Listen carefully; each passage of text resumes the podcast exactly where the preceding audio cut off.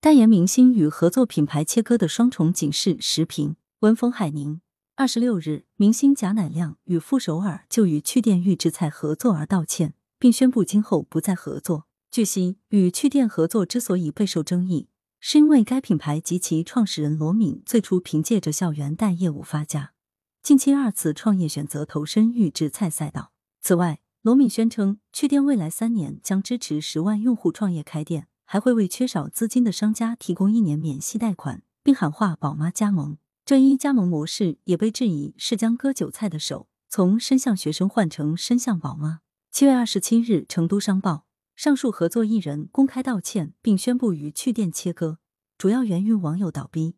比如在贾乃亮相关微博中，网友们纷纷评论：“你知道你旁边那个人害了多少学生吗？以后的合作对象要慎重选择，建议不要再上罗老板直播间，都不去了解罗敏是个什么人吗？”爱惜点羽毛吧，搞过校园贷的钱都去赚。作为知名演员，要想在文娱圈继续混，显然不得不考虑网友的意见。与趣店切割是贾乃亮与傅首尔的明智选择。互联网是有记忆的，虽说趣店创始人罗敏已离开校园贷业务，但其早期靠校园贷发家的历史，在网络上记录很清楚。资料显示，罗敏曾靠校园贷赚得人生第一桶金。其本人一度被称为校园贷鼻祖，经相关部门有效整治，校园贷乱象基本消失，但给大家带来的伤痛无法抹去。比如，部分大学生被引诱贷款，遭遇暴力催款，甚至发生借贷学生跳楼自杀事件。尽管校园贷乱象不能全怪放贷人，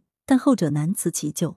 所以，部分网友建议贾乃亮、傅首尔与趣店及其创始人罗敏进行切割，完全可以理解。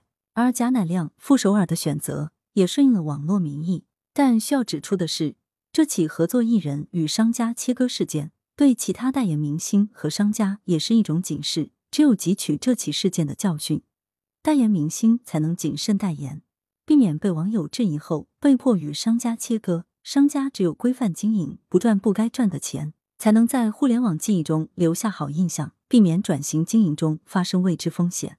近些年来，明星艺人商业代言翻车的案例不少。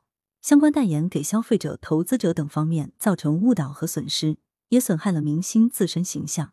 之所以代言翻车，原因是代言明星合作之前未对商家进行背景调查，或者使用产品为了代言费而盲目代言。贾乃亮表示，关于趣店的品牌合作，没有背调清楚品牌前身的经历，是我们疏忽大意了。但耐人寻味的是，贾乃亮在直播间声称和创始人罗敏认识多年，真不了解其发家史。虽然一些品牌创始人如今有钱有名，但如果回顾其第一桶金或者发家史，其实并不光彩。虽然某些商家的发家史与当初的制度监管不完善有关，也与市场不成熟、用户不理性有关，我们也不宜追究原罪。但从另一个角度来说，发家史不光彩的商家，既让人有不适感，也让人有不安全感。以趣店为例，因为其创始人的原因，合作艺人宣布切割。股价跟着大跌，新业务遭遇质疑等，就是前车之鉴。羊城晚报时评投稿邮箱：wbsb@com。来源：羊城晚报羊城派。责编：张琪、王俊杰。